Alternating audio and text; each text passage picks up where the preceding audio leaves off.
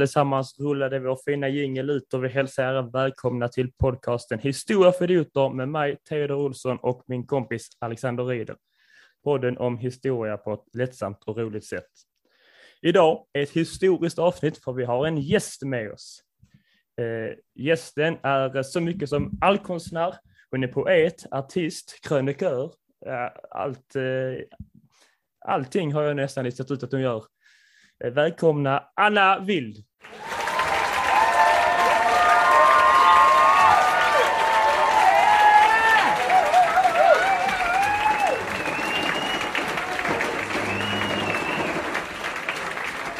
Ja, applåder. Vi har.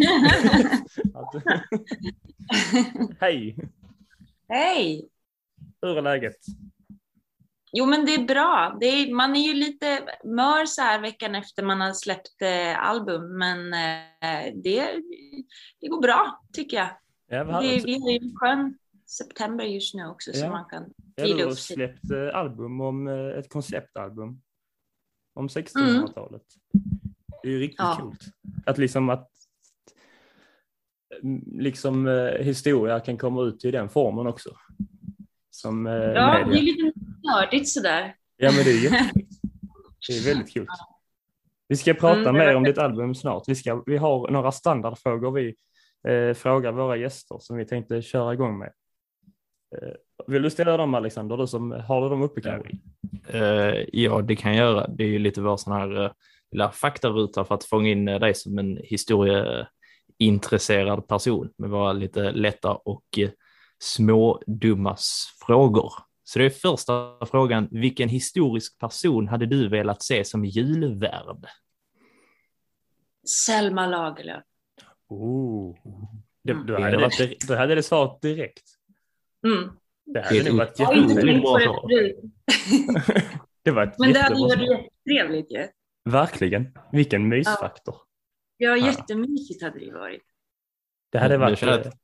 eh, Kan de inte fixa det med sån här uh, konstig Hologram. 3D? Ja, men hologram. Ja, Nu känner man Ja, den här ABBA-grejen. Julvärd som hologram. Det Ändå. borde ju gå snabbt. Ja. Ja. Nu känner jag att varenda julvärd som kommer vara kommer vara lite besviken från och med nu. För att det inte är så man bara, ja, det kunde varit bättre. Så här, Ja. brukar inte det annonseras typ nu, så här, lite tidig höst, vem som ska vara julvärd? För det känns som att det spelar Ja. ingen roll vem det kommer vara nu, så kommer jag bli jättebesviken. ja. Så här, Ja, jag- du, är inte, du är inte Selma Lagerlöf, men Nej, nej, det är jag verkligen inte. Men eh, ja, som sagt, det hade ju varit helt magiskt ju. Det hade varit... Och det, vi, vi vet ju inte nu, nu när ABBA får åka ut på turné som hologram och allt det där. Allt kan ju hända nu. Det, det, är ju, det är ju verkligen inte omöjligt. Det som är det sjuka. Det hade kunnat hända att de har hittat, alltså Ja. att de, det enda är ju om, hur- om man skulle kunna återställa liksom Selmas röst. ja det är ju sant. Presentera Benjamin Syrsa och så. Men det finns ju sådana deepfake och sånt så att det kan ju sitta någon annan där och presentera. Sen kan de ju ändra ansiktena på folk och så. Tekniken så Ja. det kommer att se ut som Selma. Det kommer inte vara det uppenbarligen. Ja, det kan ju i alla fall se ut som Selma. Ja. Men eftersom du svarar på den här frågan så snabbt så kan, kanske, det kan vara lite klurigare att fråga denna. Men eh, om du fick starta ett band med typ tre eller fyra historiska människor eller väsen eller mytologiska individer. Vilka skulle det vara och varför? Det vet jag ju också direkt, så här när ni frågar. Vet du det? Ja. ja, det vet jag. Jag har inte tänkt på det heller, men det hade ju, det hade ju varit riktigt coolt. I den nordiska mytologin så finns ju de tre nonorna. Okej. Och bara det känns ju som ett coolt bandnamn, typ. Det var faktiskt det är riktigt ett punkband. Ja, eller hur? Punkband. Och det skulle ju vara, för de tre nonorna står ju för dåtid, nutid och framtid och spinner ju människornas öden. Aha, okej, vilket, vilket coolt band. vilket, Eller hur? Det hade ju varit jättekul. ett punkband som spinner människornas öden. Dåtid, nutid, framtid. Urd, verdandi och skuld heter ju de här nornorna. Det har jag De aldrig hört talas om. under roten, under det stora kunskapens träd. Där vid roten sitter de Ah. spinner. Mm. Gud, vilket bra svar. Vi har ändå skrivit de här frågorna. Jag har inget svar på dem. Alltså jag har inte, det får ta mig tre, fyra veckor att tänka ut detta så att det blir bra. Men jag, Ja. vilket bra svar. Tack. Ska du köra sista frågan Alex? Den är lite mer så högstadiefråga. Men den är lite... Högstadie förfestorienterad. Vi har lite sån här eh, fuck, marry, kill som vi antar att du känner till eh, konceptet eh, kring. Där du får välja tre personer och då har vi då valt att du ska välja detta mellan eh, Rasputin, Gustav Trolle och Margaret Thatcher. Vem som du då eh, ligger med, gifter dig med och vem du dödar av de tre. Åh. Det, det var svårare. Nu måste jag ju tänka efter ordentligt. Och vilka... Eh... Alltså det här kan jag inte svara på lika snabbt på samma sätt. Men den är Det är- lite klurig. Vi, Vem jag ska gifta mig med, vem jag ska döda. ja. Ja. Och vem du bara vill eh, ligga med, ett one night stand. Tre. Eh, Trolle hade ju varit intressant bara att liksom komma lite nära och titta på vad, vad som försiggår, försiggick i hans huvud liksom. ja. Ja. Eh, Gifter man sig med honom då kanske? Eller? Men, men det känns som Ja, att han har, han har ju nära till att dra igång en sån smutsig skilsmässa, tänker jag. Han drar sig Ja. inte för eh, lite så här egen vinning och luras. Eh, Exakt, så då kan ju jag lura honom i, i mitt case. Liksom. Ah, Ett steg före. Liksom. Ja. Ehm. och så Margaret då. Eh. Vad vad var den tredje? Det är Rasputin. Rasputin. Han är lite mer, han är lite mer så rov för att han går ju typ inte att döda. Han, han Nej. ju typ aldrig. Så han är lite så, ska man döda honom eller går det? Ja, men just därför hade ju det varit lite spännande. ja. Man vill Alltså, ändå... vilken, vilken värld lever vi i? Är det fantasy eller är det på riktigt? Liksom? Jag tycker det är spännande att tänka att allt är möjligt. Så. Det är du får tänka men helt jag- fritt. Nej, men jag skulle kunna i så fall. Nu är ju inte jag eh, eh, lagd åt det hållet, men jag skulle ändå kunna tänka mig att ha ett, one night stand med Margaret och så, så döda Rasputin. Bara för att kunna säga det. När de Ja, pratar om, eller- jag, jag har legat med henne. Bara för att kunna Ja. säga det. Skräll liksom. Eller hur? ja, men det hade jag. Det är ändå rimliga svar så gott det kan vara rimligt i sådana frågor. Välmotiverat. ja, okej. Sen läste jag faktiskt, vi läste på lite så om du läste också att du har, har sysslat med krogshower i, eh, som underhållare i Europa. Mm. Hur kommer det sig? Hur hamnar man liksom i, i södra Europa på krogshow? Vad gör man på en krogshow? Hur man börjar jobba som cirkushäst menar du? Cirkushäst.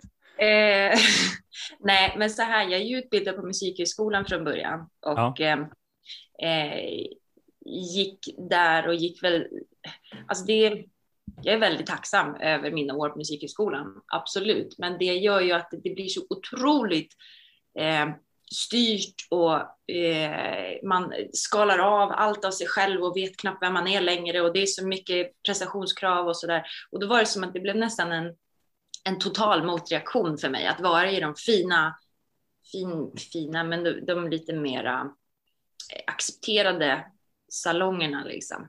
Eh, och sen fick jag för mig att jag eh, behövde komma därifrån och därifrån ganska snabbt. Och då tog, eh, du raka motsatsen eller? Ja, typ. Nej, men det blev faktiskt så. Det, jag, jag fick lust att göra något helt annat och eh, utvecklas själv. Jag, jag pluggade ju till lärare då Aha. och insåg att jag kommer inte bli någon bra lärare om inte jag har levt mitt liv själv först. Så att jag eh, gjorde lite audition och fick jobb i eh, för to entertain som de heter, som är en av dem som lanserar stora krogshower till olika resebolag och så där runt om i Europa. Det var trevligt. Ja, så att jag jobbade för dem. Eh, som cirkushäst säger jag idag, för att det är ju typ det man är. Alltså man gör ju allt. Eh, man, man håller ju föreställningar varenda kväll, man är med på, på dagarna, underhåller. Man är en cirkushäst överallt. Men du Och måste sen ändå jobbade jag ha... detsamma i Oslo. Eh, men då blev det lite, ännu lite mer extremt, för då började jag jobba med pole dance och det var ju inte på strippklubb då, men det var ändå liksom snäppet ännu värre. Eh, just för att eh, göra revolt mot där jag kom ifrån. Kom ifrån. Mm. Men kanske lite att hitta, alltså verkligen ha de här stora kontrasterna för att kunna hitta var man, vem man egentligen är i mitten. Liksom. Exakt, det var ju exakt det som var grejen, ja. att jag behövde hitta glädjen till, till scenkonsten igen. Det kan jag verkligen förstå. För det, men det lät så spännande och alltså verkligen mm. i Europa. Jag tänker, då har du varit med om mycket. Och som du ja. sa, och som du jag sa att du ville finna dig själv innan du blev lärare. Tänkte vi, både jag och Alexander ja. ska ju bli lärare Mm. Man lite press nu Alexander, ska vi behöva åka och finna oss själva i Europa? Man ser ut att leva. Ja. Men ja. lite så, vad ska vi lära ut? Eh, vi är inte så gamla, så vad ska vi lära våra elever om livet egentligen om vi inte har levt? vi får lära dem att de får dra ut på krogshow istället. Gör det som vi inte kan göra. Gud. Sen, eh, jag tror man blir av med licensen om man har det som syokonsulent. Du ska ut på krogshow. Sen kan du bli jurist. Säger det till alla som har F. Du, detta är inte för dig. Sen eh, jag läste också att du äh, har gjort eller gör en dokumentär om högkänslighet. Mm, jag har gjort det, eller snarare jag har medverkat i det. Eh, ja. Det är inte mitt projekt utan det är en, en eh, dokumentärfotograf som heter Henrik Nikander Gustafsson som, som bjöd in mig i det projektet eh, ehm, tidigare i år 2021. Och eh, det tog lite tid innan jag tackade ja till faktiskt, för att det är ju någonting väldigt, väldigt intimt som man, som man då delar med sig av. Eh, och som han som ville göra ett porträtt, liksom, ett personligt porträtt av någon som jobbar kreativt och konstnärligt med hjälp av sin, sin högkänslighet. Eh, och det, det gör ju jag.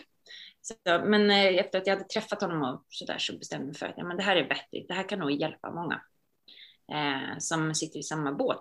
För det är ju inte alltid så lätt att ha det personlighetsdraget idag i, eh, i samhället som det ser ut och det blir ofta sett som en svaghet och så vidare. Medan jag såklart emellanåt upplever det som en svaghet också. Men det är ju mer av en gåva eh, numera för mig att kunna använda mig av, inte minst när jag gör de här djupdyken i, i historien och, och skapar utifrån det. Det är ett ganska nytt begrepp, va? för jag, eh, jag har jobbat som resurs och assistent på eh, lågstadiet och då har jag ändå fått jobba med elever och mm. ändå hört begreppet. Eh, men som jag förstår det så är det ett ganska nytt begrepp. ja, inom forskningen är det ju verkligen ja, nytt. Alltså. Och det, eller det är ju genom forskningen som den också har fått sitt namn nu. Uh, highly sensitivity. Uh, jag tycker det är roligare att kalla det för sensibel begåvning för att det blir så lätt liksom att det hamnar i skuggan, att det är någonting som är känsligt och svagt och jobbigt och så där. Och då är det många som också använder det lite grann som en offerkofta, alltså och, och skyller lite på det. Mm. Och det är också väldigt dumt. Ehm, och drar ju lite de som verkligen är högkänsliga på riktigt i smutsen för att svaga är ju väldigt få av dem eh, egentligen. Eh, nej men så det är nytt. Alltså, jag vet inte riktigt när eh, vad heter hon, Aaron, Aaron Kay kom ut eh, med eh, boken, den första boken utifrån hennes forskning, men det var någon gång i slutet av 10-talet tror jag.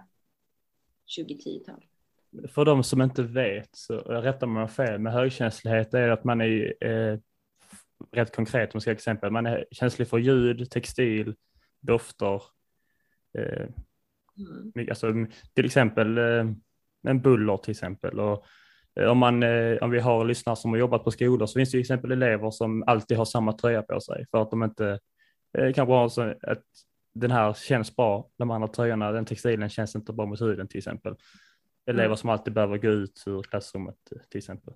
Ja, precis. Alltså mycket sånt. Sådana delar hör ju också, kan ju också höra till lite mer eh, autistiska spektran. Liksom. Mm, eh, men eh, det, det som främst, just med högkänslighet, eh, som jag ser det, det är ju det här att kunna sätta sig in, alltså den här mm, säga, åt, åt alla håll. Så man är känslig åt alla håll. Man är superkänslig för pepp och stöd. Man är superkänslig för det motsatta.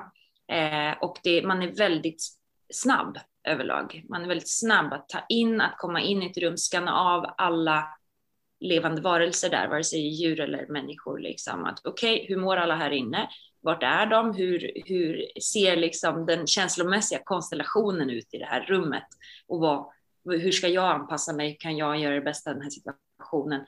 Det, det är väldigt mycket analys hela tiden eh, som pågår utanför huvudet, utan det är liksom, man, man hinner inte tänka på det, utan det bara pågår och man vet och det är det som jag har upplevt många emellanåt som har kunnat säga, men hur visste du det där?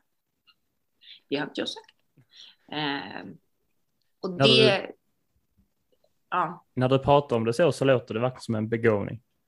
För det är ja, ju, det är alltså, en form av begåvning att kunna gå in och läsa av det, för det, kan inte, det har man ju märkt att det kan inte alla göra. Vi alla har ju papper och farbror. Vi är olika. Ja, det är högkänsliga, andra lågkänsliga och, och ganska många där i mitten. Men, eh, så när men, du pratar det om det så, ja. så låter det verkligen som en begåvning, men det kan också vara energikrävande. Så att, oh, det är också ja, väldigt utmattande. Ja, ja. Framför allt i sammanhang där det inte är, där man inte ser det, där man enbart ser det som någonting som är jobbigt, då blir det utmattande. Mm. Men, men, det jag brukar säga, jämföra med, det, det, är det man också kunnat titta på i forskningen i, i alla i flocker, i djur och, och, och djurvärlden, djurriket också, så är det ju så att det, det är ju var femte individ i en flock som har ett extra känsligt nervsystem och det är liksom flocken är beroende av den funktionen för att man ska där och då kunna, så, som det djuret, kolla, pejla in liksom faror eh, och varna i förtid. Och vi lever ju inte så längre som människor, men eh, eh, det fanns ju en tid då det var väldigt viktigt att de här människorna eh, verkligen var på tårna.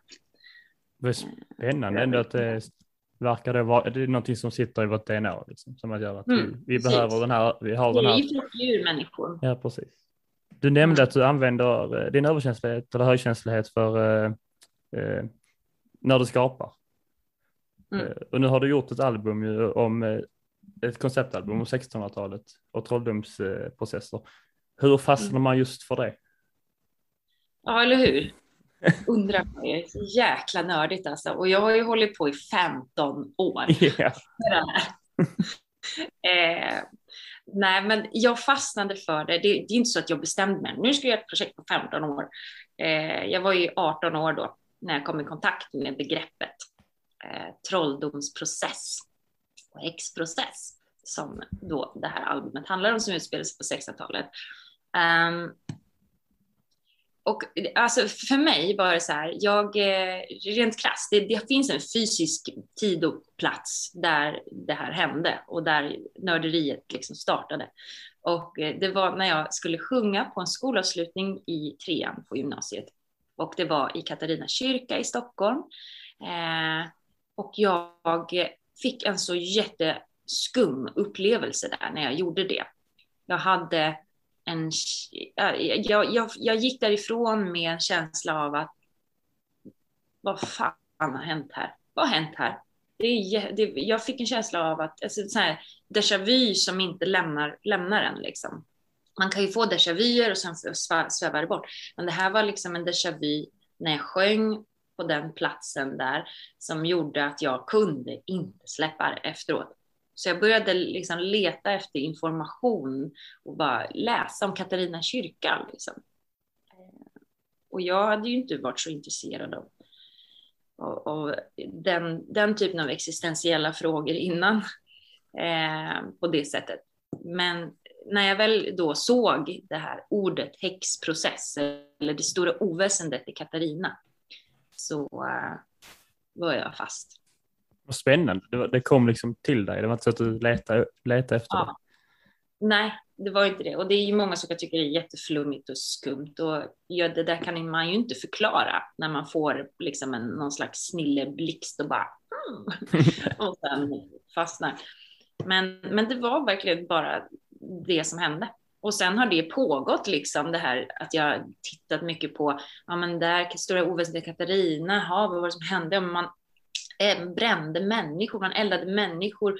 Jaha, när gjorde man, ja, när slutade man med det? Ja, det var då och det, det hände i samband med att det var en person som verkligen bränns levande och det var på Hötorget och där har jag hängt hela mina tonår liksom och gått och köpt blommor hem till min lägenhet i Bromma. Ja, där eldade man folk.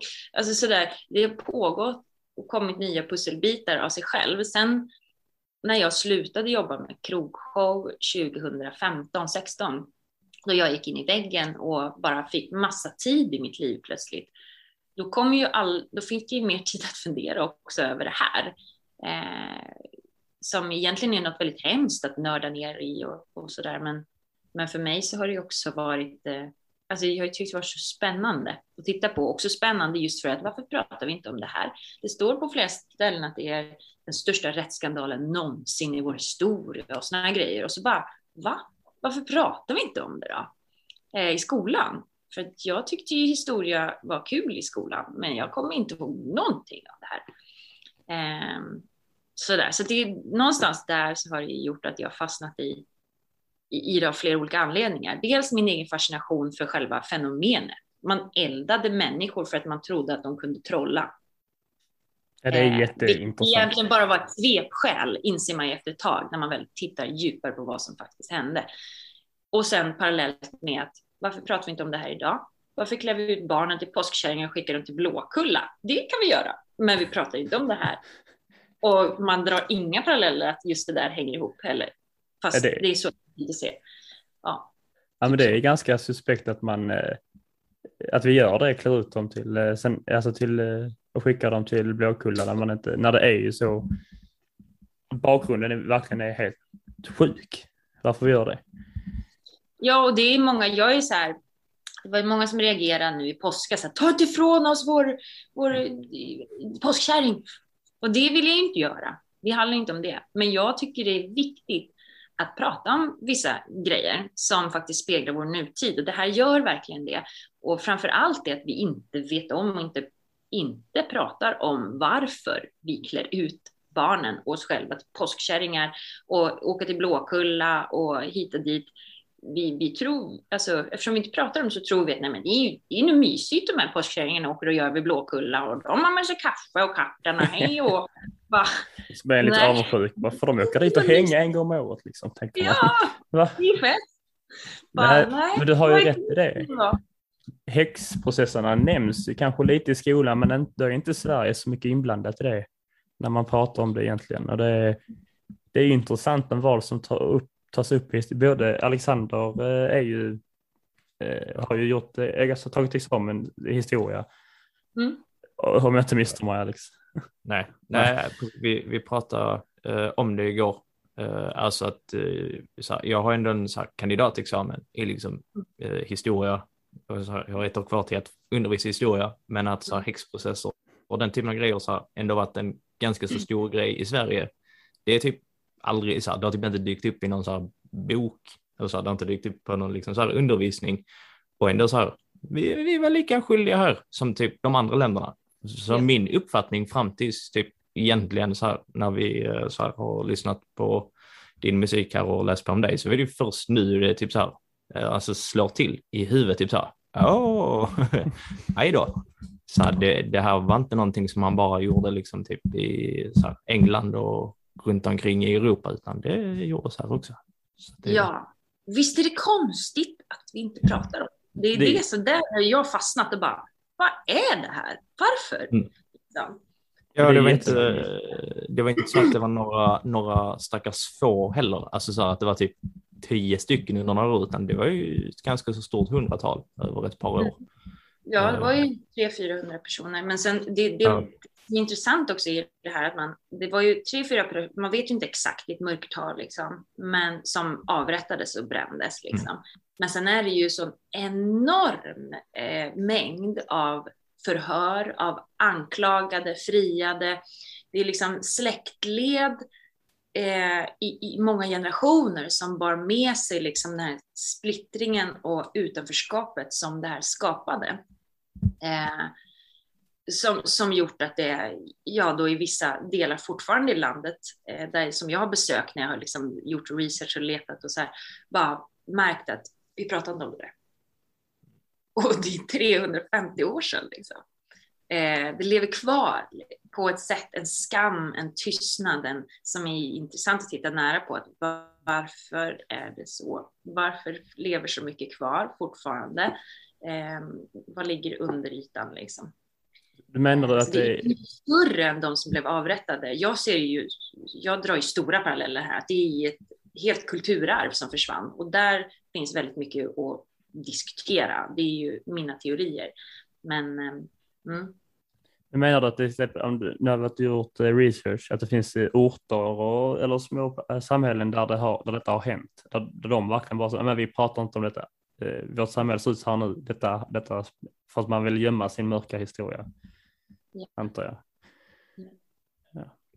Det är ju så väl egentligen ganska vanligt, alltså hur tragiskt den är, men på ställen där folk har hittat på dumheter förr så är det ju liksom väldigt mycket så nej, det, vi pratar inte om det. Det har aldrig hänt. Kom inte över och hitta på om några häxor, din galning. Alltså, så, ja. den typen. Det finns ju alltså, överallt fortfarande idag i vissa historiska aspekter.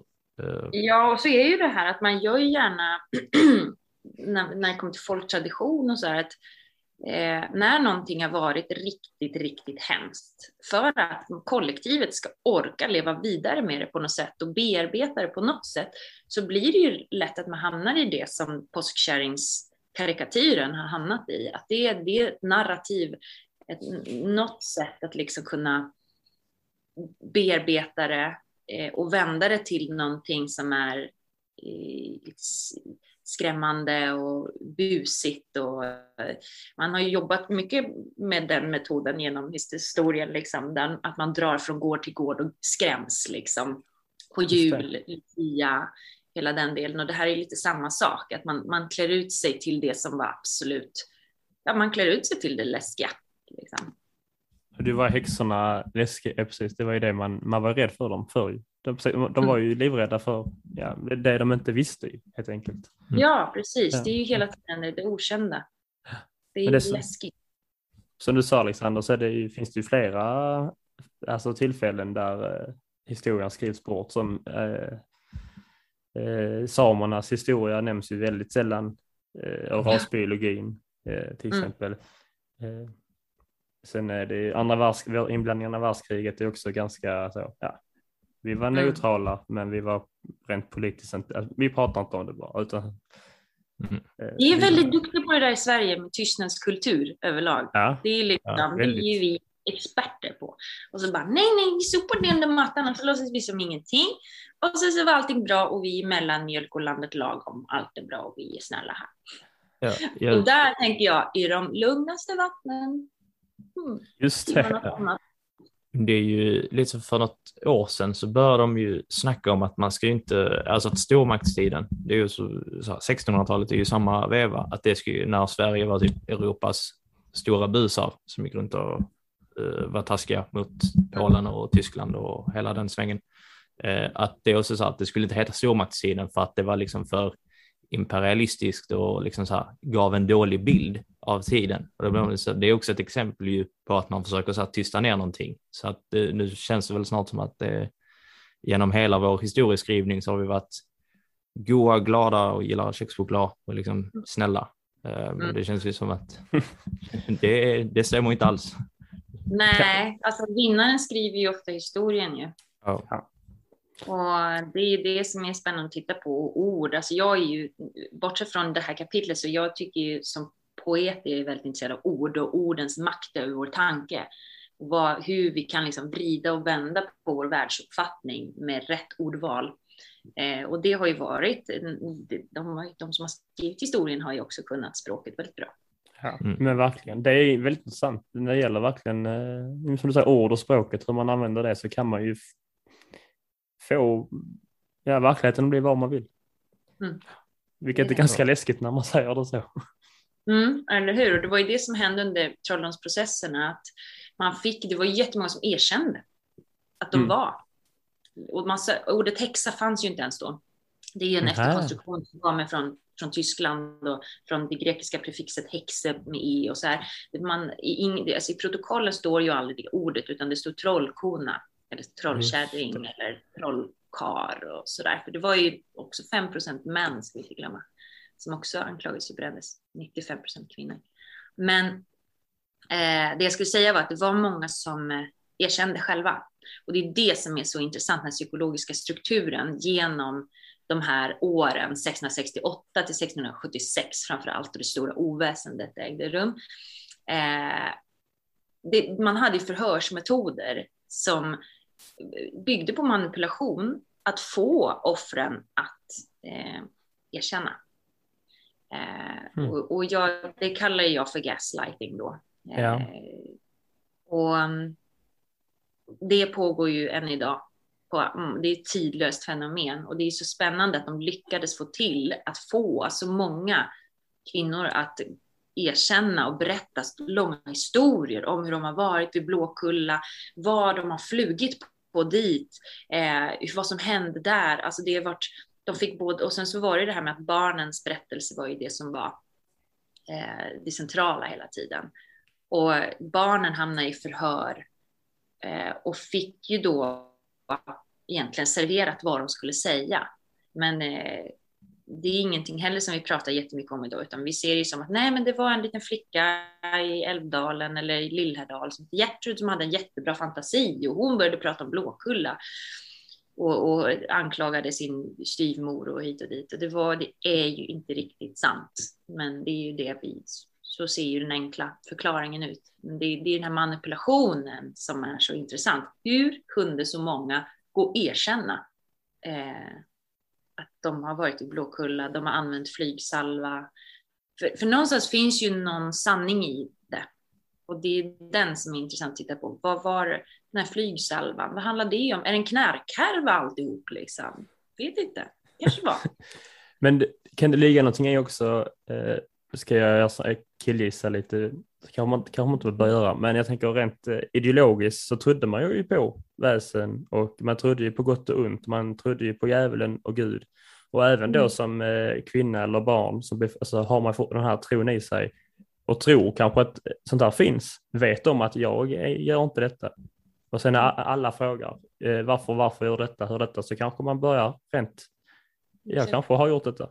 Och så är det ju, blir man ju manipulerad. Liksom. Så mm. det finns väl någon, alltså i hela svenska samhället eh, finns det ju någon, också någon tro om att detta finns. Alltså, det är ju vetenskap att detta finns för dem. Mm. Mm, De, eh, för att kanske förklara varför man då erkänner också. Det är inte bara att man, äh, jag orkar inte ljuga längre, eller så jag orkar inte försvara mig längre. Utan det är, man, man, kanske börjar tro på det själv till slut. Eh.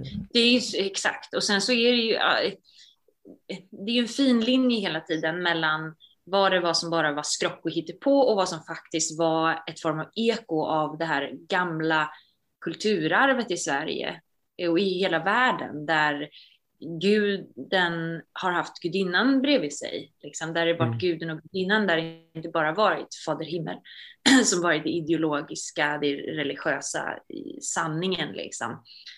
Och vad man har kunnat se så har ju just kvinnan i Norden varit väldigt stark och gudinnan levde kvar väldigt länge.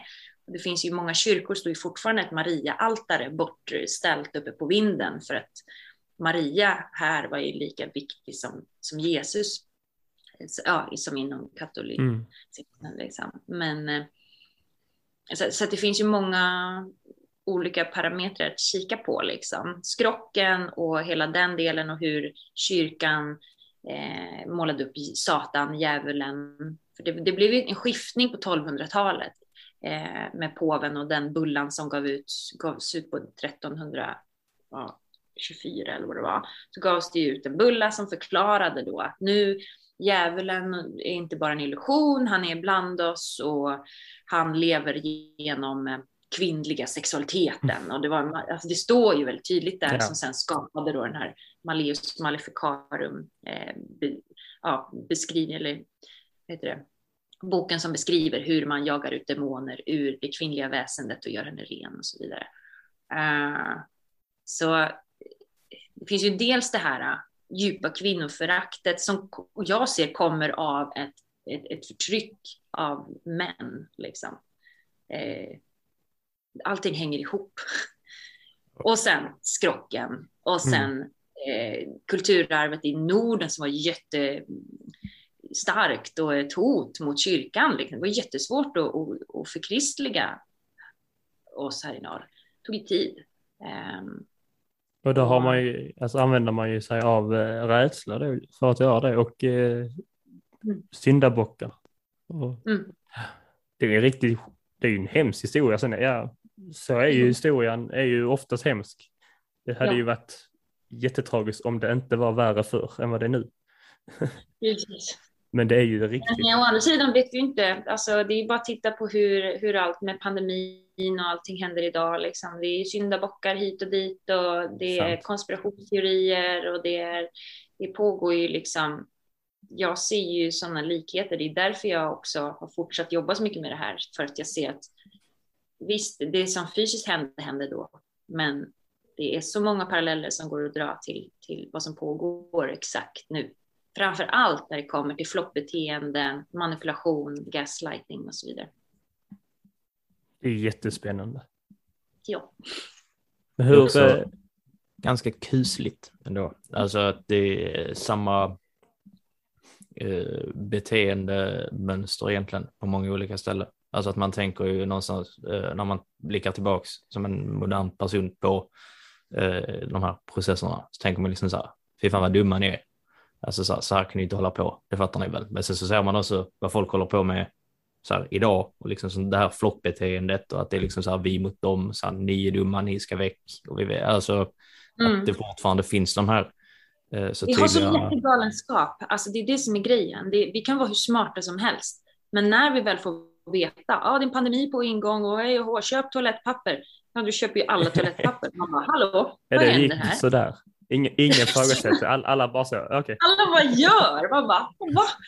Okay. För att alla andra gör så gör, gjorde man det också. Liksom, för Exakt, det där är ju en jävligt läskig grej som vi har i oss människor. Usch, ja.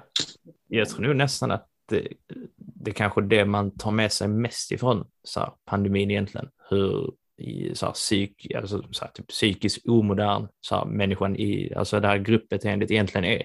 För att det mm. krävdes ju inte, så här, visst, det är en stor pandemi och hela den biten, men när man tänk, så här, tittar tillbaka på det, det krävdes ju inte jättemycket för att folk skulle bli helt liksom rabiata och liksom så här, sluta tänka som en eh, normal människa. Mm. Just där med så här, toalettpappret. Till så här, ja men handla toalettpapper, det kan vara bra att ha. Så bara, nice, vi ska köpa allt toalettpapper på Maxi. Det var så här, Man såg ju de klippen från USA där det var så slagsmål ja. och grejer med dasspapper. Mm. Men snälla någon, det är ja. toalettpapper. Du kommer inte dö om du inte får toalettpapper. Nej. Eller jag hoppas inte det, för att det, så, det var väldigt tragiskt. Vi har pratat om det länge ut.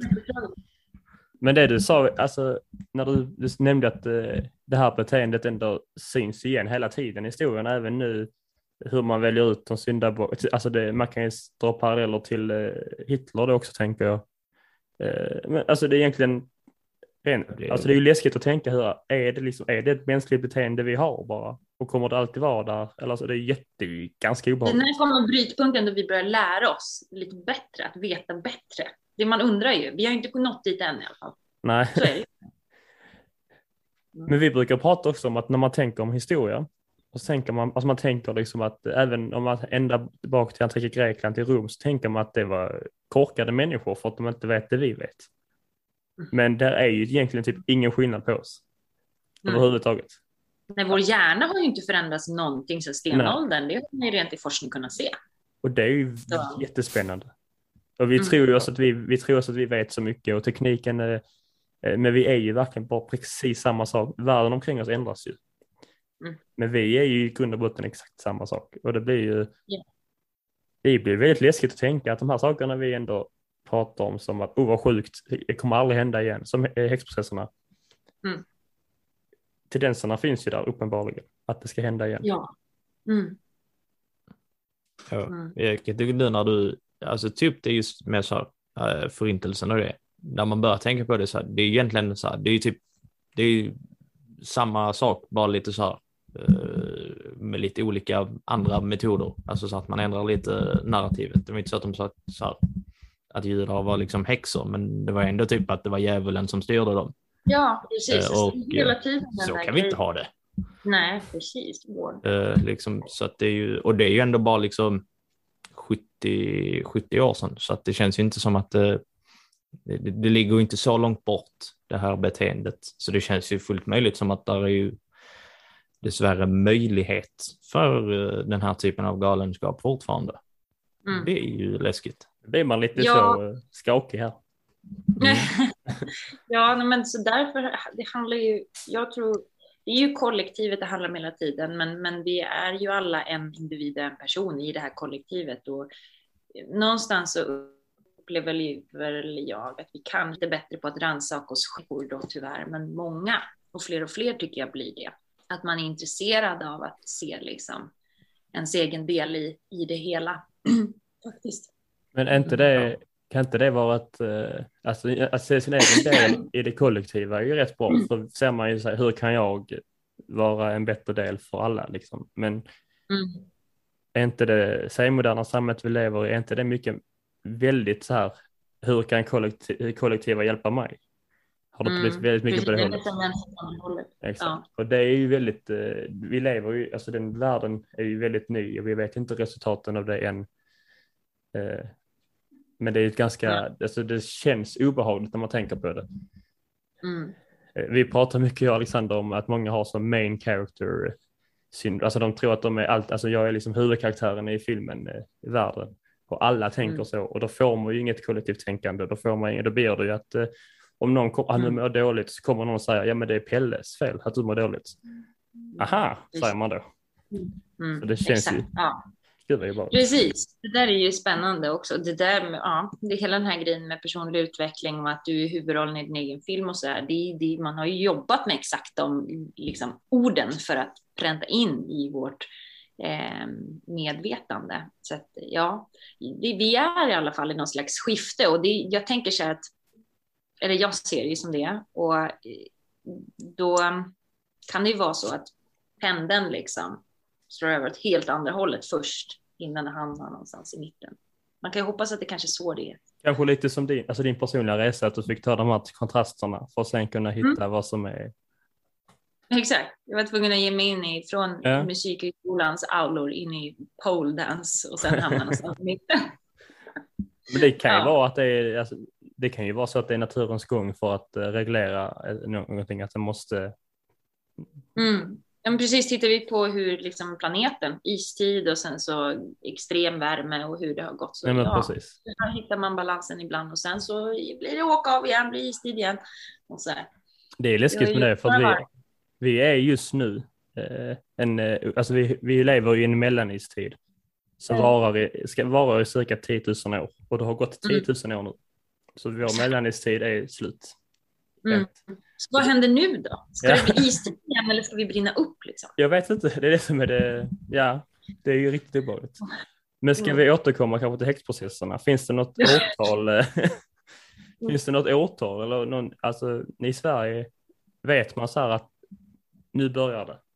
Finns det någon plats, något årtal, något? eh, Ja, det gör det. Alltså grejen är så här, det är många som har hört av sig till mig och sagt att ja, men det det finns ju många häxprocesser och det var långt tillbaka och det fanns där och där och det så är det. Det har ju funnits länge och, och, och alltså sen, sen allt drog igång runt 12-1300-talet. Sen hela vägen tillbaka i nordiska mytologin så bränner Odin Balan Gulvej tre gånger för att hon tar plats bredvid honom vid tronen. Eh, och så, här, så att det här med att bränna finns ju sedan gammalt. Kring det stora oväsendet och det jag har tittat på nu i så många år. Det är i 60, 19, eller 1667-68 i Älvdalen i Dalarna, nordvästra Dalarna mm. så pågår det liksom av många olika anledningar en del eh, grejer som eh, det ena leder till det andra och där är det då den här flickan Gertrud som man har plockat ut som en eh, katalysator till det hela. Jag ser det ju dock inte riktigt som det, för det var så mycket annat som pågick i Älvdalen då. Eh, och det är de första kvinnorna som, och en man som eh, då anklagas, åtalas och döms. Eh, kommer från en liten by precis utanför Älvdalen som heter Åsen. Eh, och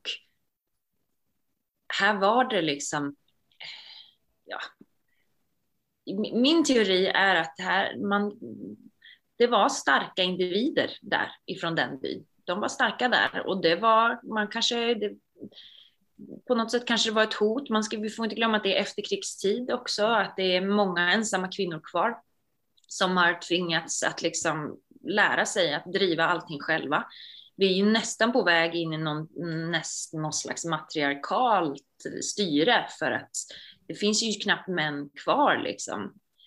Eh, och det bara det är ju ett stort hot mot eh, och, och, och, i Älvdalen och i den delen av Dalarna så var ju, och den var ju väl i hela Sverige på ett sätt, fäbodväsendet, eh, ett, ett, sätt att bruka jorden, skogen, att leva eh, kollektivt med byn, att flytta sig från byn till hemförboden om våren med alla djuren för att ta vara på betet och sen så ta vara på nästa sommarbete längre upp i, i skogarna i fjällen. Eh, framåt sommaren och så här. Det sättet att bruka jorden, allt det drevs ju av kvinnor. Eh, för att männen var hemma och fixade i byn och byggde och greja under sommaren. Så det var ju en kultur just däromkring där kvinnor var väldigt starka, fristående.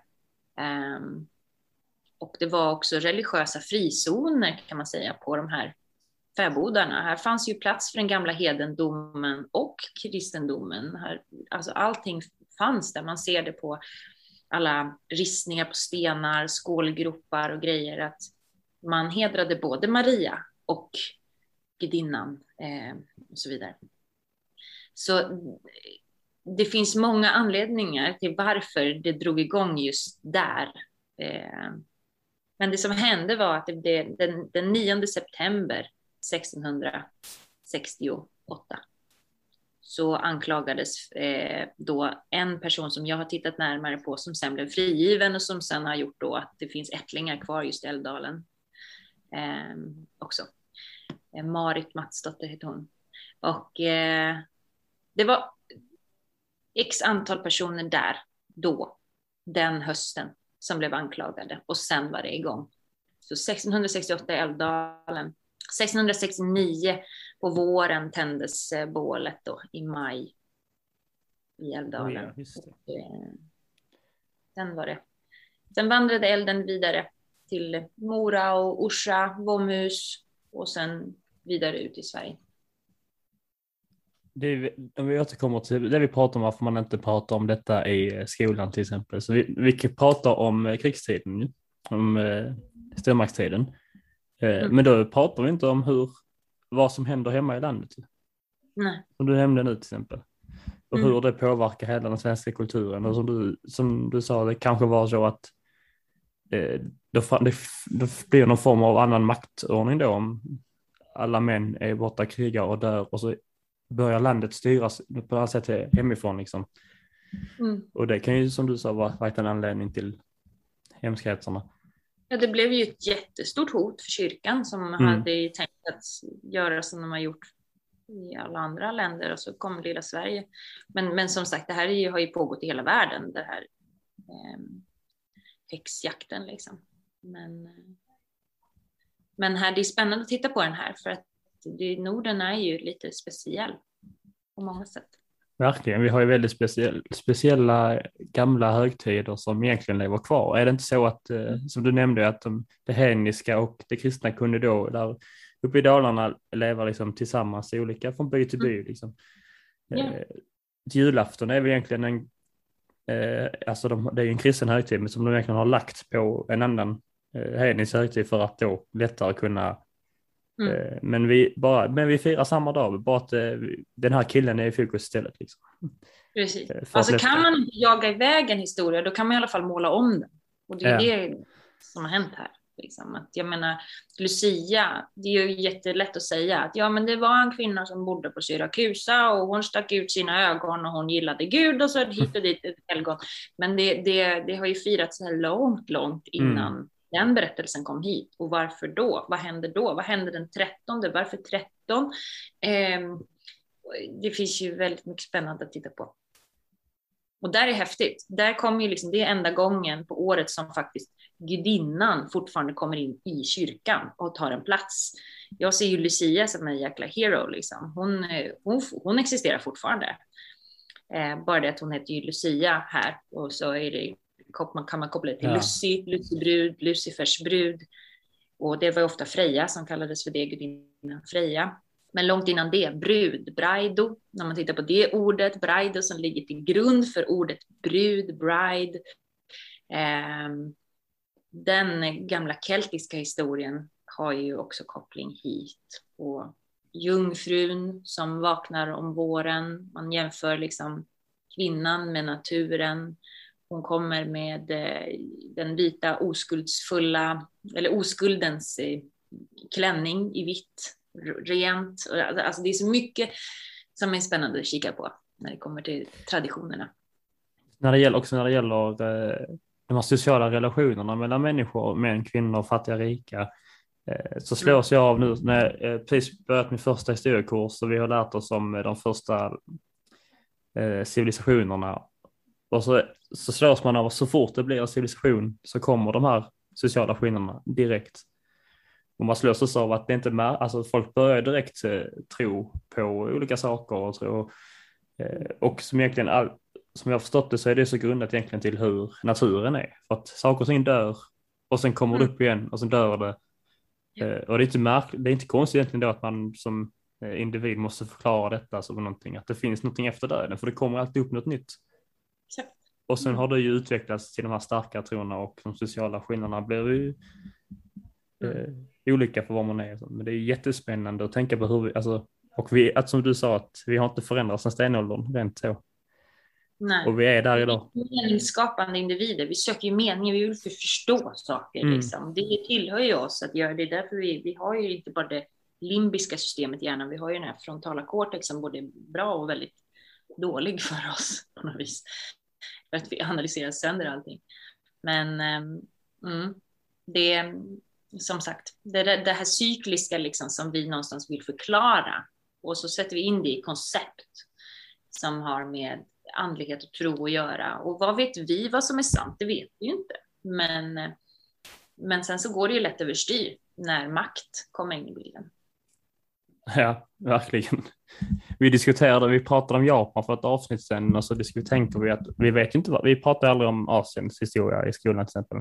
För att det påverkar ju inte oss i västvärlden så det är ganska förståeligt att vi inte gör det för att det har, har ju inte med liksom, vår bakgrund att göra. Men det, när man pratar om det så inser man egentligen att det händer i princip exakt samma saker, bara att de har olika namn.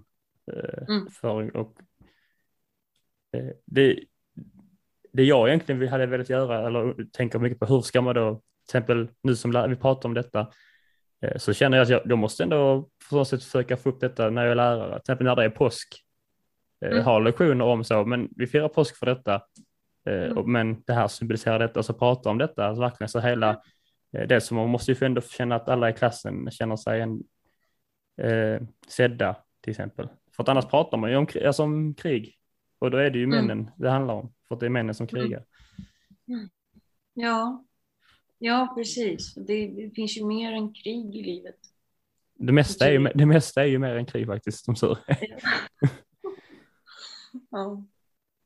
Mm. Nej, det är verkligen spännande. Det är liksom en källa som är så djup att ösa ur som alla kan relatera till. Alltså, jag menar, vi alla, när det kommer till traditioner och vad vi firar, det är ju väldigt, det är också ur ett, ur en trevlig, eh, ur ett trevligt perspektiv att zooma in på historien liksom.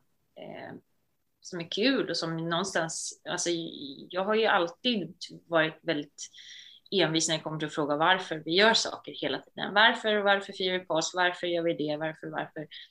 Eh, och jag har ju velat veta och dyka ner i sånt för att det ger mig en ännu större njutning av att få göra det jag gör nu. Att ha, det här gör vi därför det. Och sen så ska vi göra det här, det här hör ihop och det och vi ska äta det för att det gjorde man då. Och så här. Det är kul, ju, det är roligt. Eh, att någonstans så här um, bli lite medveten om varför och hur. Och världen blir ju större och mer färger och rikare liksom.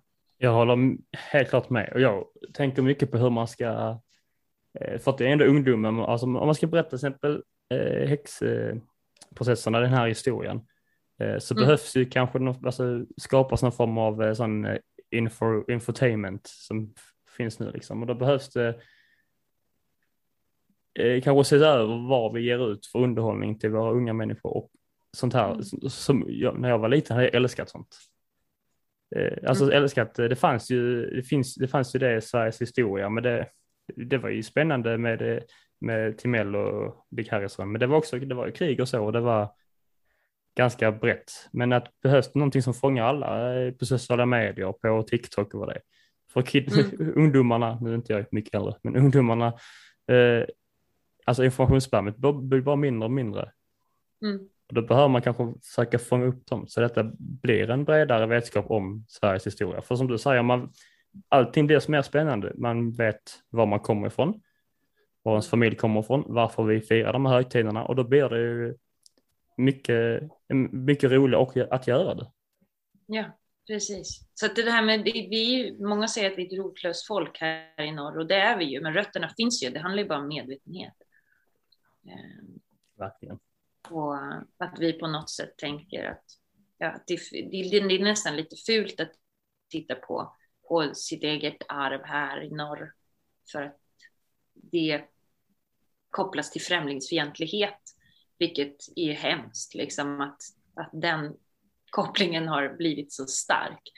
Eh, och, och där har väl jag gått in som någon slags rebell och tänkt att därför, just därför måste vi titta på det där, prata om våra rötter för att ta bort den där jäkla felkopplingen till främlingsfientlighet och rasism, att det på något sätt har med eh, vår, vår historia och att vilja söka sina rötter att göra, snarare tvärtom. För när man tittar, det är bara att titta på Karin Boys forskning och när det kommer till just det, att vi har ju rört oss alltid, så att det här med vilka människor som hör var och så där. Det, det är ju jättespännande att kika på, men vi har rört oss mycket mer än vad vi hittills kanske har lärt oss i skolan. Det kommer fram mer och mer inom DNA-forskningen och Ehm, så, så att det är bara nonsens liksom. Den där lilla bandet mellan att titta på sina rötter och titta på Nordens liksom historia och arv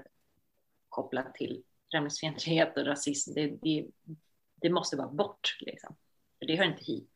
Men det, vi pratar så mycket om det, eh, men det är, liksom, för, det är som att då ska man cancella som det heter nu. Då cancelar man liksom det som hände förr, för det var inte bra då. Eh, vi pratar ibland om Carl von Linné, så de, eh, det var något eh, tjafs om att man skulle fälla staty på honom för att han var rasistisk, vilket han var. Mm. Men han var mm. också en man av sin tid. Alltså han sysslade med rasbiologin för att det är hemskt men mm. det var också, han var en man av sin tid och så såg världen ut då. Och måste man kunna få lov att säga så såg det ut då. Mm. Det är en väldigt stor skillnad. Vi får inte vara rädda för det där mörkret. Vi måste ju våga titta på det och kunna stå för det. Det är det som är mm. grejen. Stå för, ja, det var ett helvete. Och det ska vi inte göra om. Men vi måste ju kunna erkänna sådana saker för att inte göra om det igen. Och det är det som händer, att vi bara, nej, nej, det har inte hänt, skitsamma. Och så bara, oj då, nu händer det igen. Förlåt. Det är, ja. blir ju så en sandlådegrej till slut. Liksom. Ja, det, det känns ju nästan som att vi här de senaste åren i alla fall eh, som har varit så här, kunnat ta del av någon form av så här, debatt och läsa och lära sig så känns det som att vi aktivt jobbar mer mot alltså ett historielöst eh, Sverige för att allting mm. som är liksom dåligt eh, ska tas bort i någon mån. Det är liksom så här, nej men det, som du sa, liksom det här mörkret är så här, om vi låtsas som att det inte finns, så till slut så kommer det inte finnas, för att ingen kommer ju ha lärt sig det, alltså mm. finns det inte längre. Och mm. när man gör det, så, alltså man skriver ju bort någon form av, alltså visst, mörkret är ju tråkigt att läsa om, men det är också där man hittar liksom någon form av eh, identitet, alltså den här nationella identiteten. Ja. Eh, och rötterna som du pratar om. Så jag tycker det är så här, kul att du så eh, belyser det, för att jag tänkt Eh, på det så en del att det känns som att vi hela tiden bara suddar bort eh, mer och mer och till slut så vet vi fan så här, om 20-30 år i den här fortsättningen så är det så här, kommer vi ha någonting kvar ja, men precis. av det. Ja, men exakt. Det, och det betyder inte att vi ska ta bort det som är bra. Det är heller. Men det måste ju liksom, det måste finnas någon form av Um, ja. Men är det, kan, är det så, det här som du sa Alex, eh, eh, man suddar bort någon form av nationalitet och det är, väl, är man ganska rädd för nu för tiden, att vara en, en nation och ha en alltså nationalism. Eh, på grund av rent historiskt så har det ju lett till väldigt mycket krig och mycket vi och dem och negativt. Mm. Så det är väl kanske det som också påverkat. Nej, men vi, vi, har, vi ska bara vara, här är liksom gränserna men inuti så är det vad som helst. Liksom. Vi har inget som binder oss. Så det är, eh, kan ju vara skadligt också. Vi behöver ju den här kopplingen. Vi är ju svenskar eh, lika mycket som eh, de som sysslar med rasbiologi. Men det betyder inte att vi är hemska människor. Vad kan Nej, precis. Det, men, men det som, ja, det är intressant som du säger där också, att det liksom sticker man ut så ja, man blir ett target liksom. Mm. Um, så det, det är en avvägning hela tiden.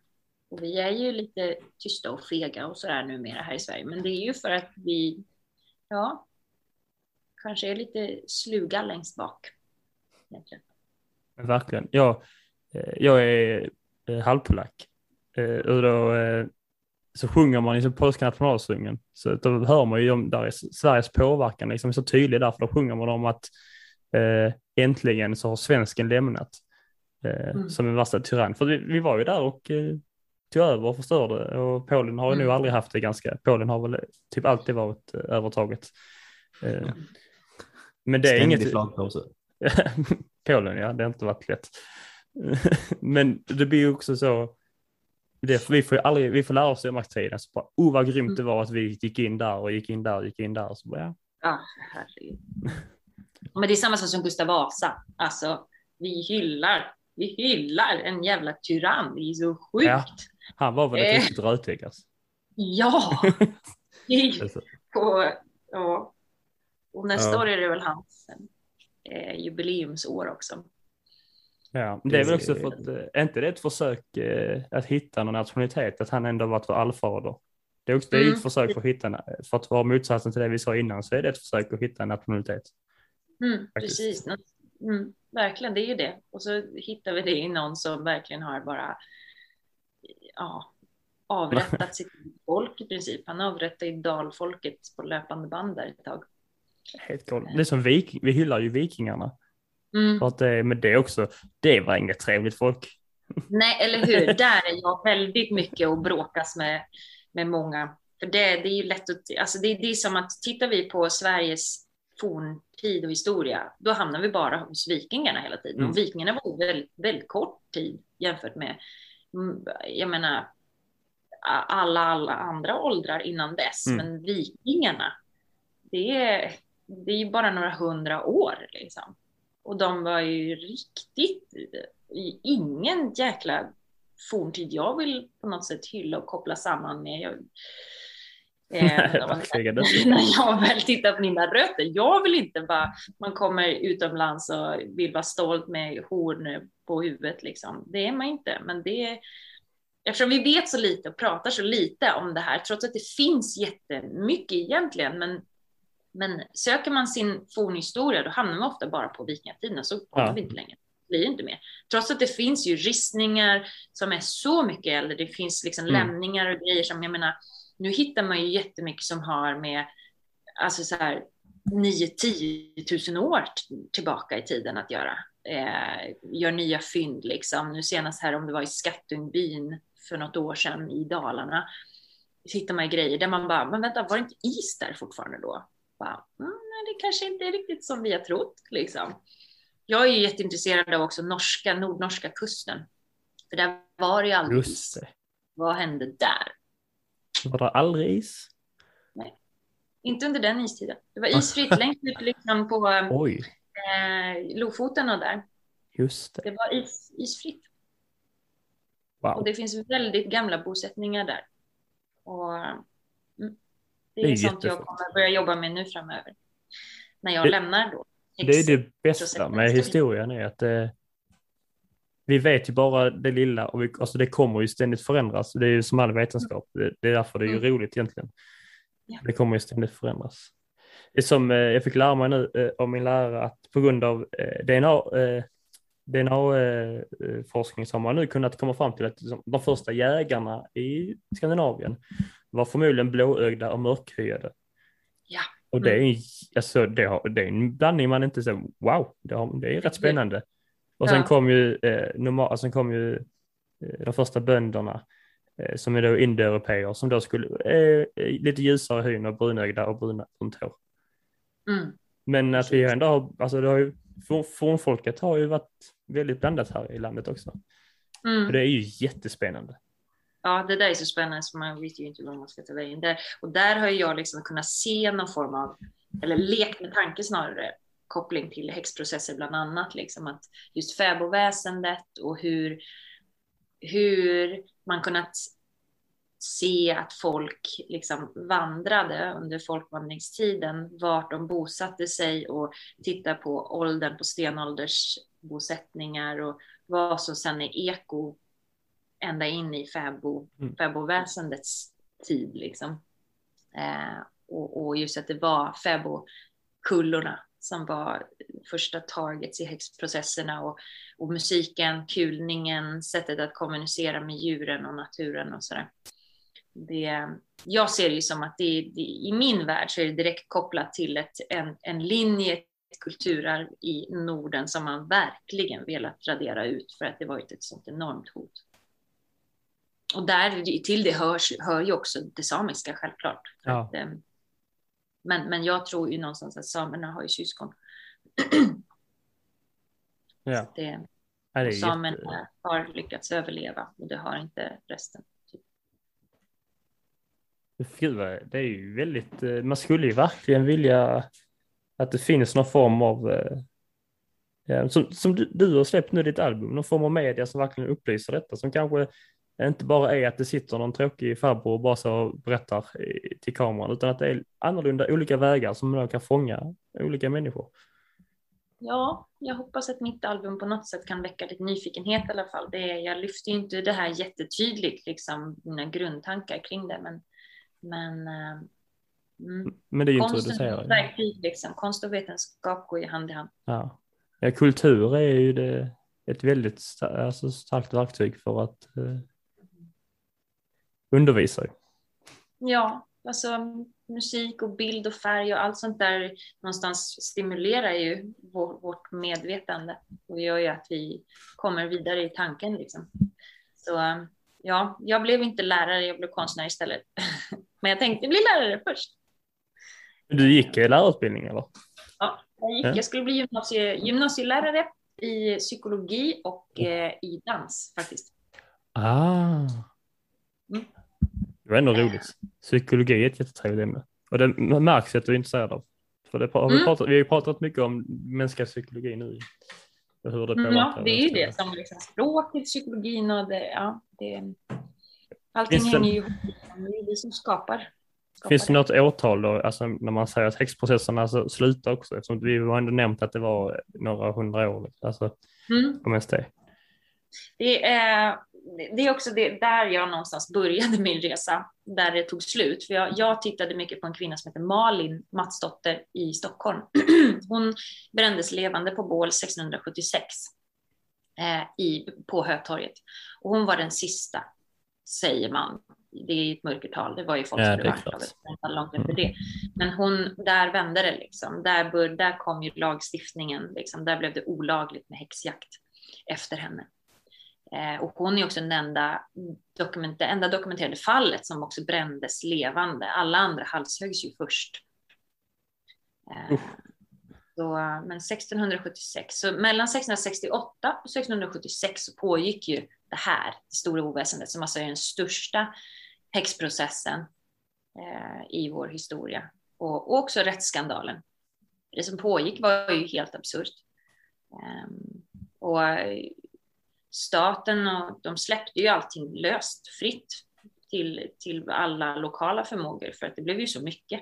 Mm. Så ingen orkade ju. Det fanns ju en trolldomskommission som skulle avgöra liksom, men det, Det låter ju sjukt när man säger att det fanns liksom en ett gäng människor som skulle avgöra om det var magi eller inte. Det låter ju helt eh, okej. Sen är, det, alltså, sen är det inte som det var idag, att eh, som du säger att mörkertalet måste vara stort. Om de rätt statligt bestämmer att nu är det olagligt, men de har inte koll på samma sätt. Det är inte samma övervakningssystem. Så det hände förmodligen i 10, 15, alltså, alltså 20 år till ute på olika ställen i landet. Mm. Det är svårt Ja, det, det är till och med hundra år. Alltså, det, händer, det finns ju... Jag vet inte om det finns avrättningar på 1700-talet för det, men, men anklagelser och rättegångar finns ju dokumenterade. Jag tycker att det är svårt lite, alltså så här, slutet på 1600-talet, att eh, sprida, så här, sprida budskapet över hela Mm. landet. Typ, om att, Mm. eh, får man nu anta, eh, alltså med tanke på att kyrkan har ju varit en liksom, så här, nyhetskanal eh, ut till folket, så kan man ju tänka att om kyrkan liksom så här, om de vill bränna folk och de får reda på typ så här, det här är olagligt, säg det till er lilla by. Och sen så tänker de så här, nej, här kan finnas fler häxor så att vi berättar inte för folket att det här är olagligt så kan de inte så här säga någonting eh, emot. Och Då, då blir det också ett ganska stort eh, mörkertal kan man tänka. Ja. Eh, så Det- fattar nog många byar där folk inte har kunnat komma undan eller sådana grejer. Alltså det är ingen som Nej. har kunnat skriva ner mm, berättelsen och där finns säkerligen inga protokoll utan det har varit lite vilda västern på många ställen. Så har nog Definitivt. Det har jag. pågått länge. Om man, om man får gissa lite fritt, tänker jag. Mm. Ja, det är ju, men det är också ganska rimliga, det förmodligen har det ju varit så, vi gissar ju, men Ja. det är ju troligtvis att det har varit så eftersom att som sa, order, alltså säg bara på pan- nu sprids ju eh, kunskapen direkt om pandemin. Stanna inne. Gör folk det? Nej.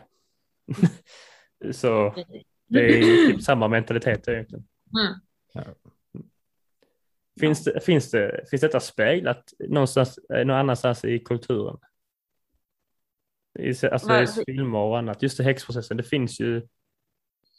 Alltså det har, varit, det har ju varit små grejer som har gjorts. Jag vet att det finns någon svensk film och så finns det ju lite, ja men det finns ju lite Netflix-serier och i, i, inslag i olika eh, delar. Men det har ju inte, jag har ju till exempel saknat, jag som kommer från showartist och musikalvärlden, liksom en, en musikal om häxprocesserna. Eh, som jag fortfarande efterlyser. Vad är den? Den är jätteintressant och jag vet att det gjorts många bygdespel och sånt där, eh, men, men ingenting som har blivit eh, något större. Och sen vet jag att det har varit eh, på gång. Jag var med och startade igång ett eh, långfilmsprojekt här eh, som eventuellt kan bli någonting och som också kommer spegla den här historien just i Älvdalen i så fall. Och jag vet att det finns några andra på gång. Så det är, vi är i en brytning nu där det börjar bli intressant i kulturen att kika på. Men det har inte varit det. Alltså, Nej. och det är så konstigt, för det här är ju spännande av, av så många anledningar. Det finns den här romantiska, naturromantiska, det vackra liksom i tanken att folk som hyllade naturen eh, då blev jagade och anklagade. Och, eh, men sen hela grejen med eh, skiftet i, i Sverige och, och maktkamperna mellan religionen, kristendomen och det gamla och sådär. Det är ju spännande att titta på och också kvinnoföraktet. Väldigt intressant att kika på och prata om vart kommer det egentligen ifrån? Liksom? Hur, hur kom det sig? Varför blev det så här? Hur kunde vi hamna där vi hamnar idag? Att det är så enormt mycket våld liksom. Där är jättemycket att hämta. Alltså där är jättemycket berättelser att hämta. Eh, och egentligen, jag tänker att det är så man också fångar ungdomen, det är ju med berättelser. Mm. Eh, och det är så man får intresse. Och eh, som du sa, där växt nog ändå någon form av eh, förändring nu. Det är ju mycket, alltså mycket populärt nu. Till exempel flytta ut och leva på naturen bara. Mm. Och då har man ändå någon koppling till det här att så, så var det förr också. Vad mer hände förr? Och så kan man göra någon form av... För jag hade velat säga det också. Den Mm. här...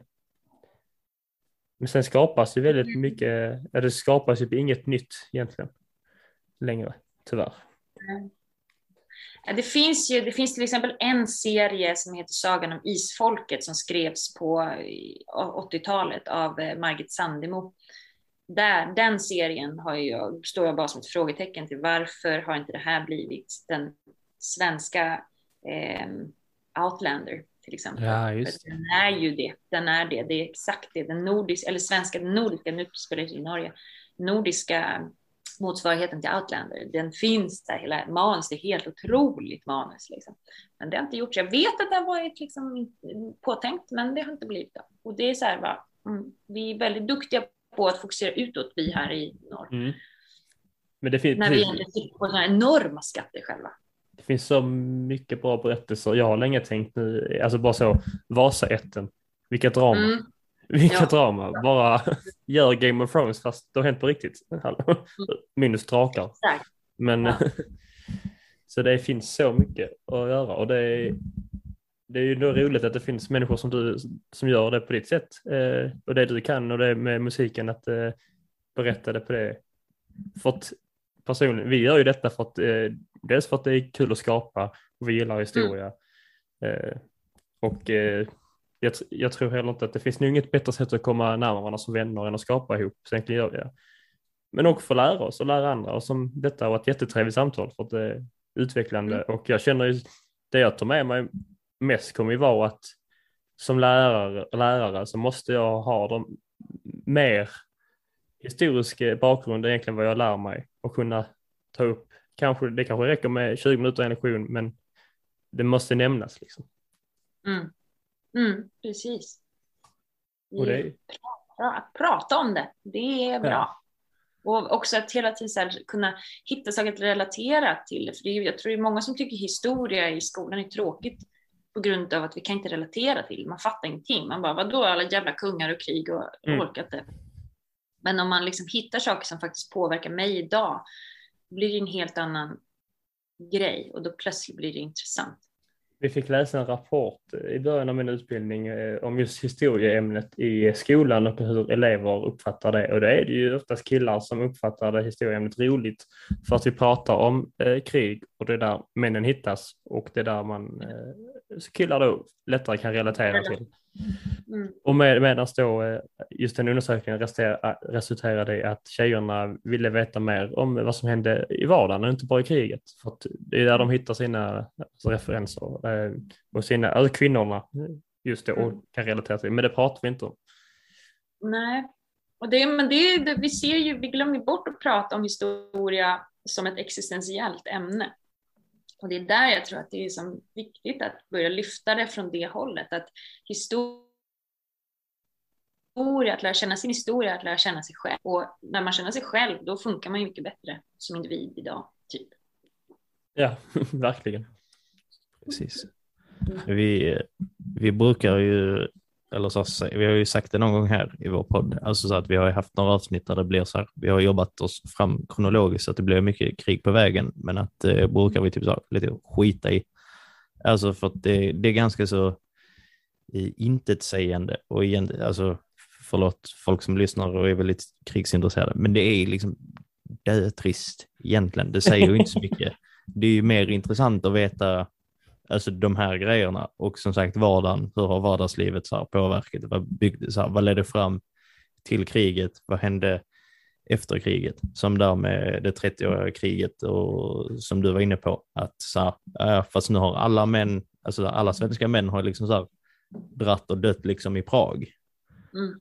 Så att då, så här, vad händer med samhället nu? Och då blir det liksom så att då blir det mer lutande åt så här matriarkalt samhälle. Så, och vad händer då? Det är ju det som är liksom det intre, intressanta egentligen. Mm. Eh, tycker vi i alla fall. Eh, Man får ju tycka vad man själv vill är intre, så här, intressant, men Men verkligen. det, Nej, men just, precis just krig i sig, liksom att ja, och nu sköt de på varandra och de vann. Mm. Det säger inte så mycket egentligen. Alltså det speglar inte vad som verkligen händer till andra världskriget. Det är ju politiken om, runt omkring det som är det intressanta, nationalismen etc. Men Mm. kanske inte just att, eh, eh, men, just att Tyskland, alltså ja, att de skjuter på varandra. Det är klart det är en viktig del, men det är inte det som speglar och formar eh, vår verklighet riktigt. Nej, det är det. Inte det. Allt hänger ihop liksom. Och det är Vi får- det som är intressant att titta på. Så vi får börja skriva till de här TV10 för de visar ju dagligen, typ så här, de har ju hur många Hitler-dokumentärer som helst. Det är helt sjukt vad de kan visa. Andra världskriget i Slå färg. på, slå på TV10 så här efter klockan åtta. Så är det garanterat att det är någonting med andra världskriget. Vi kan lägga lite mer resurser och tid på att få in de här lite andra dokumentärerna så man kan lära sig bland annat sånt som du har pratat om här hos oss, Anna. Ja, ja, dokumentär är ju världens bästa grej egentligen. Där kommer jag kika lite närmare på hur att jobba med. eh, Det hade varit jätteroligt att göra dokumentärer. Mm. Det stora, det jag tänker mycket på hur man då fångar, alltså de, här, de som inte gillar historia till exempel i en dokumentär. För det är dokumentär måste man ändå, speciellt med eh, koncentrationsspammet som eh, ungdomar och barn och även vuxna har idag, så är det svårt att fånga dem ju. Mm. Under en hel dokumentär liksom. Det får vara jättesnabbt klippt så att det blir så här en jättelång TikTok-video i två Ja. timmar. Ja. Ja men det sjuka är tyvärr, det känns som man måste göra det men Ja, men det är bra. Jag pratar med bönder på bönders vis är inte så himla kul ordspråk, men funktionen är ju fortfarande, man måste ju pra, alltså, tona in på Mm. det språk som, som gäller för att nå de personer man ska nå. Och i, i, när det kommer till ungdomar så är det ju liksom, måste man ju titta på de medierna som når dem. Ja men verkligen. Det skulle ju behövt något eh, ett tv-program, en gammel-tv som kanske handlar om historia men som är liksom eh, alltså på ett underhållande vis. Jag tänker mig Erik och Mackan, bara kom på dem i huvudet. Men några sådana tramsbollar eh, som jag åker på en reseprogram fast historien är i fokus liksom. Bara genom hela Sverige. Man Mm. kanske inte pratar om eh, vad heter det, bara om liksom, och här slogs de, här krigar de. Utan Nej. prata det är egentligen lite som Anders, Anders Lundins podd, är egentligen det. Mm. Alltså Ja, handlar om svenska folket. Svenska folkets historia. Mm. Ja. Ja, det är svårt som man ska göra detta. Ja, men jag tror ju på konsten, se, sceniska produktioner, där det att hitta det från att smyga in sånt här i, i eh, fiktion eh, på ett snyggt sätt, som alla serier som rullar på Netflix till exempel. Och så här. Det är ju en väg som är väldigt intressant att kika på. Ja. Är det något mer som man kan tillägga om, eh, vad heter, för nu har vi ändå pratat i snart en och en halv timme om Mm. detta. Eh, Så är det något mer man kan liksom tillägga om i häxprocesserna och eh, eh, är det, annars så har du något mer på gång än albumet? Du nämnde ju någonting att du ändå är lite intresserad av att göra dokumentärer. Liksom. Ja, men precis. Nej, men för mig så är det ju att eh, häxprocesserna var en... Eh, jag behövde gå till botten med allt det här, titta på det och förstå. Eh, och jag har nästan varit liksom, nästan, jag har inte varit manisk, men jag har varit liksom så här, jag har inte kunnat släppa det liksom. Eh, tills jag någonstans förra sommaren, eh, då jag visste att nu är jag i slutfasen, nådde liksom botten på något sätt. Och då öppnades ju en fallucka till något som var så enormt mycket större. Och det är ju det här kulturarvet som sträcker sig långt bortom vikingarna här i norr. Och där är ju jag nu och liksom ska på väg in och kika på och ser ju att det, det finns så mycket konst eh, och kultur och spännande upplevelser att skapa utifrån den delen. Ehm, så för mig har häxprocesserna varit porten till någonting som är så enormt mycket större. Och jag behövde verkligen förstå den porten eh, eftersom låset, det har varit låst liksom. Det låset bestod ju av eh, manipulation, gaslighting, som, som jag var tvungen själv personligen att förstå mig på. Eh, så att allt det här har jag kopplat till mig personligen och min resa. Det har varit ett sätt att bearbeta mig själv och mitt eget liv på ett sätt också. Eh, men så att nu är jag på väg in till ett helt annat kapitel och som kulturskapare och se vad det, vad det leder. Men det, det finns framförallt en sak som jag tycker är viktig att ta med sig eh, just för min, mitt nörderi när det kommer till ord och språk och så här. Och det är just ordet häxa som är, jag ser det som en liten besvärjelse över hela vår, vår, vår existens när det kommer till att titta på det här. Att vi använder ordet häxa. Um, det, det, det, är, för, för det första så fanns inte ordet häxa när det väl pågick. Sen är det, det är efterkonstruktion skapad utifrån liksom det som hände i, i, i Tyskland, där då Malleus Maleficarum, häxhammaren som vi kallar den idag, eh, boken som beskriver hur man ska göra, utföra en häxjakt. Eh, och där är det sällan heller man nämner ordet häxe, alltså, och det grekiska prefixet för siffran 6. Och vad står siffran 6 för? Ja, men det är direkt kopplat till Satan och djävulen utifrån kristendomen. Men varför är det det? Och liksom så, aha, det finns ju någonting innan kristendomen ute i Europa också, och num numren och siffrorna och sådär. Men ordet häxa eh, skapar troll i våra system fortfarande. För det är ju många som vill kalla sig för häxor idag. Eh, och där ser jag ett stort problem. För det blir som en block att lära känna sin historia. Eh, när vi pratar om ordet häxa på det sättet. Att det är någonting som det egentligen inte är. Ingen av dem som anklagades för att hylla naturen, för att göra det de gjorde, kallade sig själva för häxor. Det var bara människor. Eh, och där är det viktigt att betona och komma ihåg det, att häxor finns inte. häxor finns inte. Nej. Och eh, det är jättemånga som är jättearga på mig för att jag säger så. De bara, du tar hela mitt businesskoncept och min, min, mitt epitet och min image, allt ifrån mig, jag är häxa. Och man bara, men åh, du, du är du är en kvinna, du är ett namn, du är, du är, du, alltså magi, vad är det? Det är helt fantastiskt. Du kan jobba med liksom tankens kraft och naturen och allting.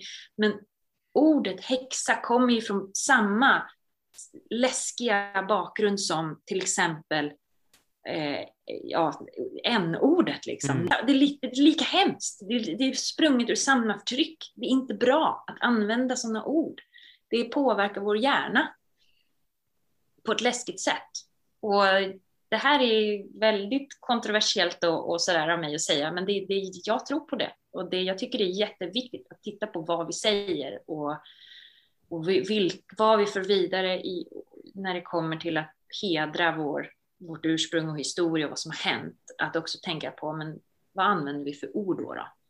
Eh, det är väldigt viktigt tror jag också, vad man får ord och om det är jag förstått det rätt så har det, alltså häxa har ju kommit upp som någon form, alltså som har eftervärlden har skapat som ett anklagande ord för att förklara någonting dåligt. Mm, mm. Ja, precis. Och nu är det många som vill vända det till någonting bra. Mm. Att, att måla det någonting bra. Och jag, det råder ju jättemånga olika sätt att se på det. Jag tror inte att det är så smart att göra det. Nej. Faktiskt. Det känns inte jättesmart att göra det. Eller? Nej, det känns inte så genomtänkt. Det är liksom, vi har Var... kommit så pass långt så vi inte använder n-ordet i alla fall. Det är jättebra. Det finns många andra ord man kan använda som är, inte är sprungna ur, ur liksom grovt förtryck. För, förtryck, precis. Nej, exakt.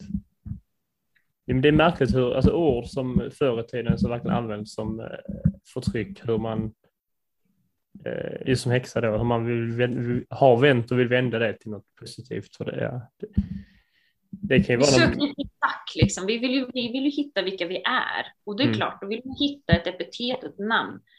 Eh, men det finns ju, om vi gräver och tittar så finns ju många, många andra saker att knyta mm. an till namn och epitet och som är jättespännande och vackra och sådär. Men just de här orden som är skapade ur enbart någonting hemskt, det känns ju inte rumsrent liksom på något vis. Att, göra, att försöka det kan ju också vara skönt, och, det kan också vara skönt att inte behöva hitta alltså någon stämpel eh, just mm. i sig. Alltså bara veta att eh, jag känner mig rätt trygg med att veta att jag, alltså, jag har ju typ egentligen ingen påverkan på världen överhuvudtaget. Alltså så, jag behöver för mig behöver ta det och det är ganska skönt. Alltså det är ganska mm. skönt att bara tänka att vad jag gör, alltså så, så länge inte det skadar andra så är det skitsamma. Mm. Ja, och det och bara, det är en ganska härlig, alltså man behöver heller inte om det är någon som sitter ute och letar efter någon form av eh, titel i sig själv eller alltså vad som helst, så bara mm. var som du var. Du behöver inte kalla dig något. Jag brukar säga det när folk frågar mig, men vad ska jag kalla mig då? Bara, vad sägs om ditt namn? Ja, det behövs verkligen inget annat. Du fick ju ett namn, det är mm. fantastiskt. Liksom. Gör något vackert av det. Det är verkligen. du. Liksom. Och då, då blir man lite så här, oj. Oh. Ja. vad enkelt allting blev, fast också var läskigt, för då måste ju jag vara jag. Okej. Man måste ju acceptera att kanske att man, att man inte eh, att man nödvändigtvis inte är mycket mer än sig själv. Nej, Egentligen. och det är fullt tillräckligt. Det är ju det. Ja, precis. Med de eh, orden så kanske vi ska avsluta.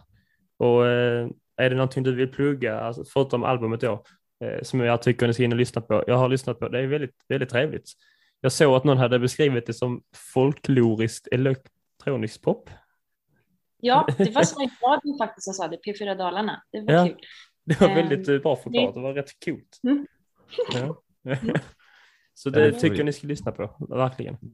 Det, det får ni göra, våra kära lyssnare. Det, det är, får man säga det, det är ett väldigt speciellt eh, album. Det, det känns som att det är svårt att få tag på någonting liknande. Jag tycker som vi var lite inne på att det görs inte så mycket nytt och kreativt idag, så tycker jag att ni får verkligen ta er chansen till att lyssna på detta, för detta känns verkligen nytt och kreativt. Eh, Mm. och, eh, det lär vi lyssna om på. Så att, eh, Har du, Ja. eh, kanske, ska, de kanske får följa dig på Instagram? Hemskt gärna. Jag heter ju vad jag heter överallt. Det är Anna Wild. Ja, kanon. Det, I all sin enkelhet. Så får ni jättegärna följa oss på Instagram också om, eh, om ni vill det. I detta Vi avsnitt- följer varandra nu. Ja, visst gör vi? Ja, Jättespännande, jättekul. Eh, vi brukar ha med i varje avsnitt eh, alltså ett, ett ljug. Eh, Alexander brukar ju hålla i avsnitt, avsnitten och så skriver han manus och så har han hittat på någonting, oftast tramsiga saker, eh, som är då ett ljug som i nästa avsnitt avslöjas. Eh, men då kan jag avslöja nu, här är inget ljug till våra lyssnare, så inte ni ligger hemma och eh, om nätterna tänker, vad var sant? Allt, allt som har sagts här, förutom det som uppenbart är diskussioner mellan oss liksom, ja, giss, inte gissningar, men eh, ja, spekulationer. Spek- tack så heter det, spekulationer eh, har ju varit 100% sant. Så att säga. Så det behöver ni inte, kära lyssnare, lägga uppe och nätterna, kvällarna. Men eh, i övrigt så följ oss på Instagram, följ Anna på Instagram, lyssna på hennes album, eh, Oväsen heter det, så jag inte säger fel. En förlorad historia. Ja men precis. Det finns ju på Spotify bland annat. Ja. Så det är bara in och lyssna. Och tills, eh, ja det blir väl nästa vecka. Så hörs vi. Alex, du har ju ett par ord du brukar säga när vi avslutar. Vi kanske ska fortsätta med det. Yes. Tack för att ni lyssnat. Det är kul att vara lyssnad och kom ihåg att all historia är värd att pratas om och skämtas om. Hej så länge. Hej då! Hej då. Och här kommer en liten smakprov på Annas album. Håll till godo så hörs vi. Hej hej!